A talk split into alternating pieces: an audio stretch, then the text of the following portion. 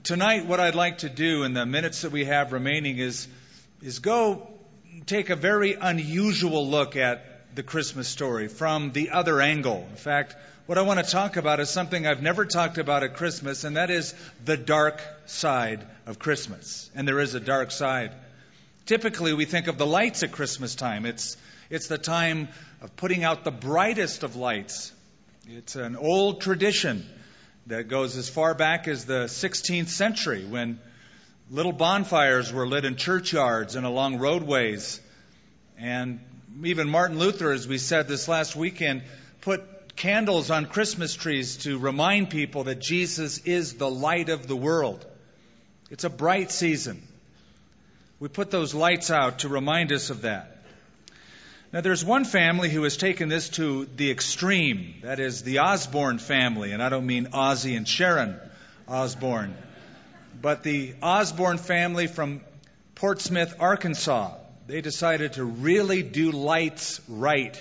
All the way back from 1986, when at that time the little six year old girl said, Daddy, would you put up lights for Christmas? And he put up the first year in 1986 a meager 1,000 lights. Um, by 1993, that grew to 3 million lights in his yard. It could be seen from 80 miles away in an airplane. the very next year, 3.5 million lights. And now, the Disney Corporation has hired this family to do their theme parks. They have an Osborne Night extravaganza of lights. In fact, it's the biggest in America. It takes 800,000 watts of electricity to pull it off, 21,000 hours to install the fixtures. There are 32.2 miles of extension cords. A total of 350 miles of Christmas lights, with the total number of lights being now 5 million. That's bright. But you know, after Christmas is all said and done and people take down those lights, I hate that day. It's a dark evening after all the Christmas lights in the neighborhood go down. We like light. In fact, there's even a medical disorder with the acronym SAD, SAD, seasonal affective disorder. They say when the days get shorter and it's cloudier and stormier, people have a tendency to get depressed. And they sell light boxes and they call it bright light therapy, where for 30 minutes a day you expose yourself to a light source that emulates the kind of sunlight that you would get on a normal day to cure this disorder. But there is a dark side of Christmas. There is a Christmas without the Star of Bethlehem. There is a Christmas without the angels singing Gloria in Excelsis Deo. There is a dark side. In fact, I'll put it this way there is a real Grinch who would love to steal Christmas. And I want to read the story that comes to us from the book of Revelation, chapter 12, a little snippet put in poetical form. I'll read it to you. Now, a great sign appeared in heaven. A woman clothed with the sun, with the moon under her feet, and on her head a garland of twelve stars. There's the lights. Then, being with child, she cried out in labor and in pain to give birth. And another sign appeared in heaven. Behold, a great fiery red dragon, having seven heads and ten horns and seven diadems on his head. And his tail drew a third of the stars of heaven and threw them to the earth. And the dragon stood before the woman who was ready to give birth to devour her child as soon as it was born. She bore a male child who was to rule all the nations with a rod of iron. And her child was caught up to God and to his throne. We're all familiar with the Dr. Seuss story, The Grinch Who Stole Christmas, that wily old curmudgeon who lived outside of Whoville and dressed up like Santa Claus and snuck into homes down in Whoville and stole the presents and the ornaments and the food and the trees and everything. Took him up to his perch outside of the town with a sinister grin. He couldn't wait for the population to wake up the next day and wail and cry because they had lost Christmas. To his surprise, on Christmas morning, he heard instead a joyous song lifted up from Whoville. And only Dr. Seuss can tell it the way it ought to be told. It says of Grinch, and he puzzled and he puzzled till his puzzler was sore. Then the Grinch thought of something he'd never thought of before. Maybe Christmas, he thought, doesn't come from a store. Maybe Christmas, perhaps, means a little bit more. And he discovered you can't steal Christmas from people who have Christmas in their hearts. Can't be stolen from them. And he comes to that realization. Well, Satan tried to do that for real, to steal Christmas by destroying Christ. And in Revelation 12, what we just noticed and what I just read, we enter into a cosmic battle. It's an age old warfare that has been going on for a long, long time in heaven and on earth. And there are some different players that are mentioned. There's the woman, there's the dragon, and there's the child. Those are the three different players in the story. Now, the woman who is going to give birth, I know it's Christmas and it's tempting to think, well, that's probably Mary, but it's not. It's best to see the woman as a symbol of the whole nation of Israel from which Jesus, Mary, and Joseph came. Because in the Old Testament, the figure of a woman was a figure used of that nation of Israel. Israel was sometimes called the wife of God, the wife of Jehovah. And we can identify this as Israel because back in the Old Testament, there was a young man named Joseph who was a dreamer of dreams. And one day he had a dream and he told his mom and his dad and his brothers about the dream. He said, In my dream, I saw the sun and the moon and all of the stars bowing down to my star. His brothers, his mom, and his dad all understood what that dream meant. It meant them, mom and dad, and the brothers, the family that would become the family, the 12 tribes of Israel. So here is a woman giving birth to a child. It is Israel bringing forth the Messiah, their hope. The one who would, as we sing in the song, deliver us O come, O come, Emmanuel, and ransom captive Israel. Second character is the child, and that's none other than Jesus Christ. And in these verses, several things are mentioned. His incarnation. He was born of this nation. He was born. Second, his ascension into heaven. He was caught up, it says in verse 5, to God and then also his coronation. He will rule the nations with the rod of iron. Now that's Christmas for us. That's exactly what Isaiah 9 predicted. Unto us a child is born, unto us a son is given, and his name will be called Wonderful Counselor, Mighty God, Everlasting Father, Prince of Peace. Of the increase of his government and of his peace there will be no end. We sing that. We celebrate that. And every Christmas we sing Joy to the World. And you ought to know that Joy to the World was written by Isaac Watts. It had nothing to do with Christmas when he wrote it. In his mind, that hymn writer was thinking about the second coming of Christ when, as predicted here, that child would rule the nations with a rod of iron. So we have the woman, that's Israel. We have the child, that's Jesus. And we have the dragon, that's a poetic term for the original, ultimate Grinch. Not in the story of Dr. Seuss, but the devil himself. And the devil forms the dark side of Christmas. You see, the devil hates God. The devil hates Christ. And the devil would love to steal the real meaning of Christmas from everyone that he could. You see, and we're told here, when Satan fell from heaven, he, he persuaded a third of the angelic hosts that were worshiping God to fall with him, to come with him in the rebellion, and effectively turned them all into demons. You also ought to know that whatever God loves becomes the object of the devil's hatred, which answers the question for you. Why is it that since I've been a Christian, I get hassled so much? It's because you're the object of God's love. You're the object of God's plan. And it's not that you mean a whole lot to the devil, but he's just simply trying to get at God, to hurt God. And so you're the object of God's love. It only stands to reason you would be the object of the devil's hatred.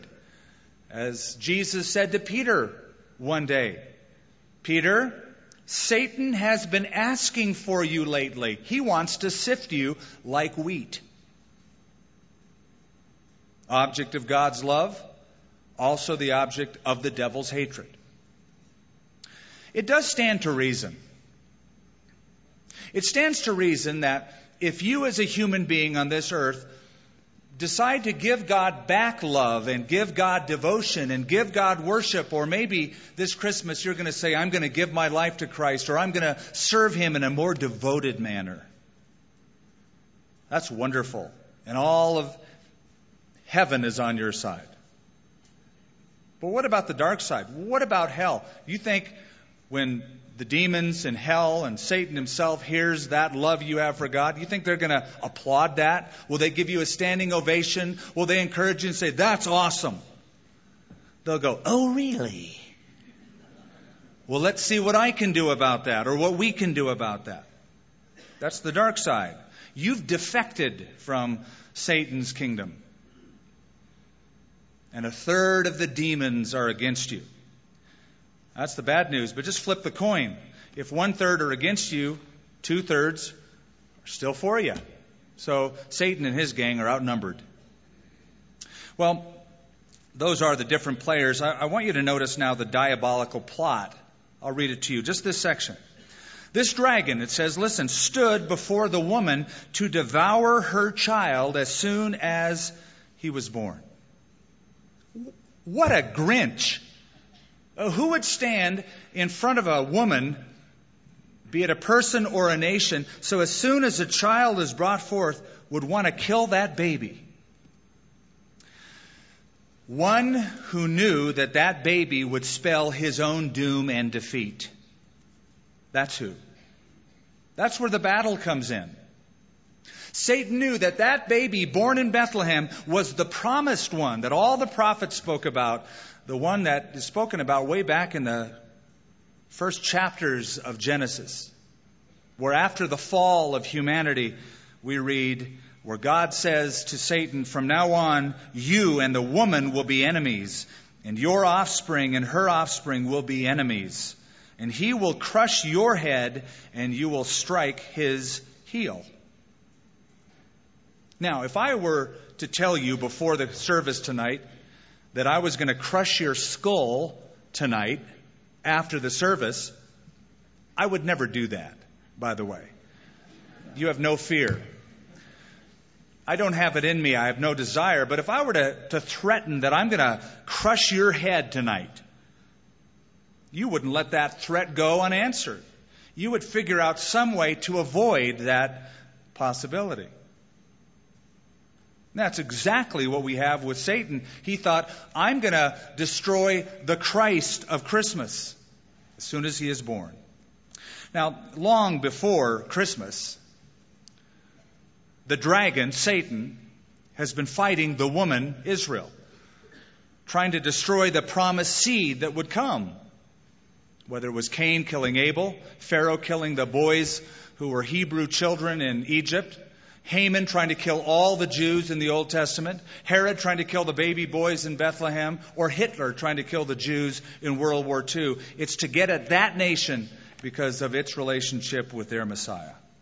But then, finally, Christ was born into this world Isaiah said he'd be born of a virgin. Isaiah also said in chapter 9 he'll be of the house of David. Micah said he'll be born in Bethlehem. And as soon as that baby was born, that's when the ultimate Grinch, Satan, really turned up the heat, tried to destroy that baby. The first little cameo of that attempted destruction is familiar to you all in the Christmas story. I'll read it to you out of Matthew. When they had departed, the wise men, behold, an angel of the Lord appeared to Joseph in a dream, saying, Arise and take the young child and his mother and flee to Egypt and stay there until I bring you word, for Herod will seek the young child to destroy him. But when he arose, he took the young child and his mother by night and departed for Egypt.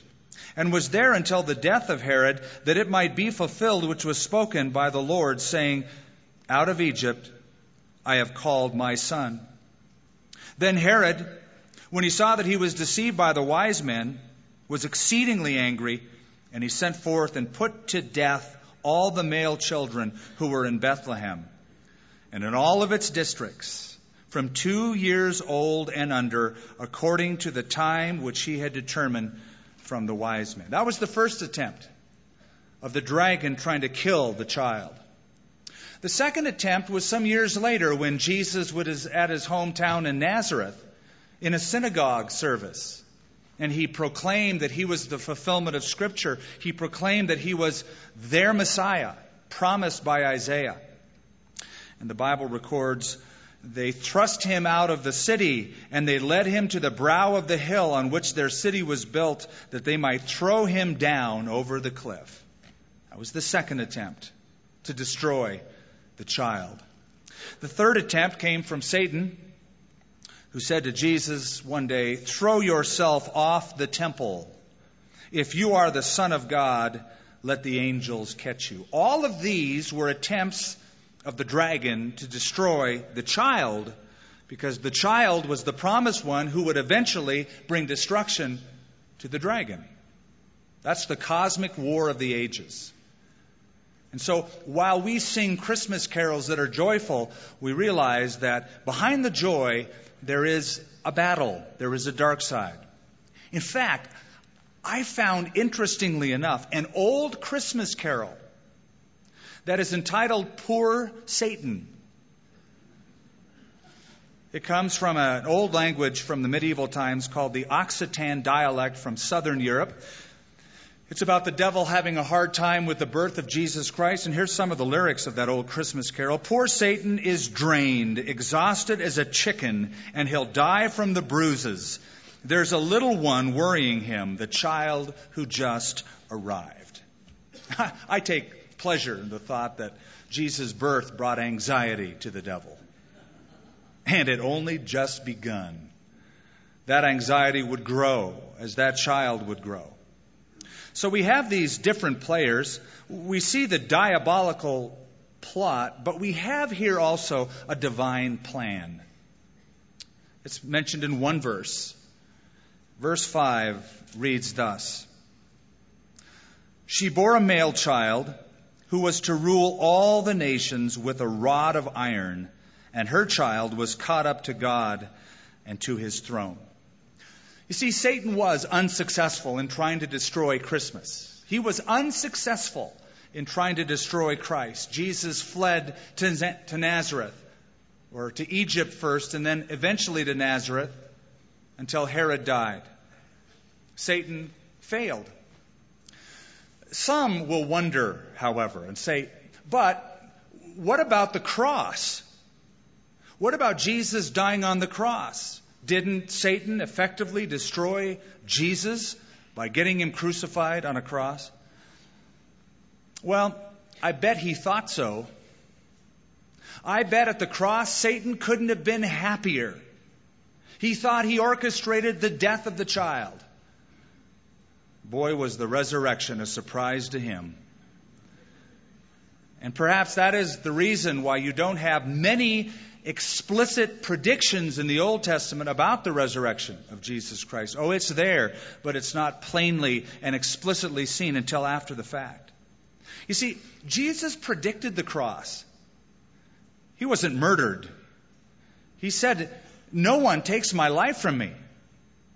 I lay it down of myself. I have the power to lay it down, I have the power to take it up. So I'm sure Satan was thrilled at the cross.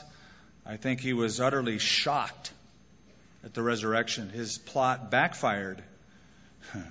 And Satan puzzled and puzzled till his puzzler was sore. now what's he going to do?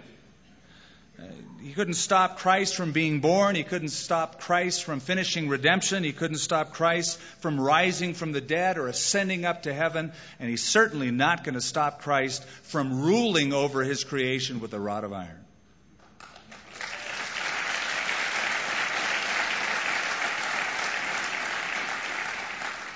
No, he has not been successful. He hasn't stolen Christmas. He hasn't destroyed Christ. But there is a measure of success that the devil has with individuals. He is successful at picking off individuals, and his ultimate aim is to keep as many people away from Jesus Christ until their death as possible get them distracted, get them to be unbelievers, get them to believe in some alternate anything, anything to keep them saved. That's his plot. And he has been successful in picking off certain individuals, in removing Christmas from the heart because Christ is not in the heart. You see, that cosmic battle that we've been talking about is far from over. It doesn't just involve the woman and the dragon and the child it involves you. You're in the crosshairs of that battle. Same chapter, a few verses down. Listen to this. Therefore, rejoice, O heavens, and you who dwell in them. There's the rejoicing, but listen up. It goes on. Woe to the inhabitants of the earth and to the sea, for the devil has come down to you, having great wrath, because he knows that he has a short time. Will the Grinch steal your Christmas? Will Satan be successful in getting you to go through another year superficially without bowing your heart and your life to Christ? Will you let the Christ child who grew up and died and rose and ascended and will one day rule the earth, will you let him rule over you now? Well, back to that Grinch. You, you, you remember how that story goes on after he's looking down at Whoville? And he puzzled and puzzled till his puzzler was sore. Then the Grinch thought of something he hadn't thought of before. Maybe Christmas, he thought, doesn't come from a store. Maybe Christmas perhaps means a little bit more. And what happened then? Well, in Whoville, they say that the Grinch's tiny heart grew three sizes that day. What about your heart? Maybe your heart could grow. Maybe your own heart could grow in affection for that child who was not destroyed, who will rule, but until then loves to save loves to forgive, loves to give clean, fresh starts to people, loves that. Loves when people simply bow in humility and adoration and give their lives to Christ.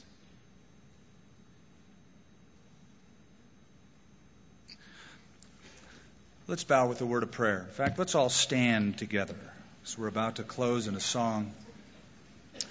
And before we stand and sing, let's just stand in our place and and in just a moment after we pray, I'm going to give you an opportunity this Christmas Eve to give your life to Christ. After we pray, I'm going to invite you, if you've come and you've never done that, you've never personally received Jesus as your Savior, you've never invited Him in personally as your Master, to do that. And I'm going to ask you to do it right here, right now. It's Christmas. It's his birthday. And you know what he wants? He wants you. You can't wrap yourself up and put a bow on yourself. That's not the idea. But just simply come as you are because He sees you as you are and He loves you as you are and He will forgive you as you are if you come to Him in humility and in repentance and in faith. So I'm going to give you that opportunity to give God what He really wants for Christmas, and that is your life, your heart, your devotion. Heavenly Father, we pray on this wonderful night of great music, incredible song, these expressions that have been handed down to us through the ages and performed and sung so beautifully tonight. What depth they have, what meaning they have for us. Because they speak to us of a person that we know and that we love, an, an historic one who stepped into time from eternity and went back into eternity as he ascended into heaven and will come back to the earth to rule and to reign. Until then, Lord, we want to see as many people come to Christ as possible. We know that's what you want. We know that's what Jesus wants. I pray, Lord, that you won't let this demonic Grinch, Satan, steal Christmas from people any longer. We pray for relatives that we have brought and friends that have come along and curious onlookers. We're so thankful for all of those who have made it out here this evening. We pray, Lord, that they won't stop. They'll step further into your love. Make the ultimate choice of giving their lives to Christ. We pray for that in Jesus' name. Amen.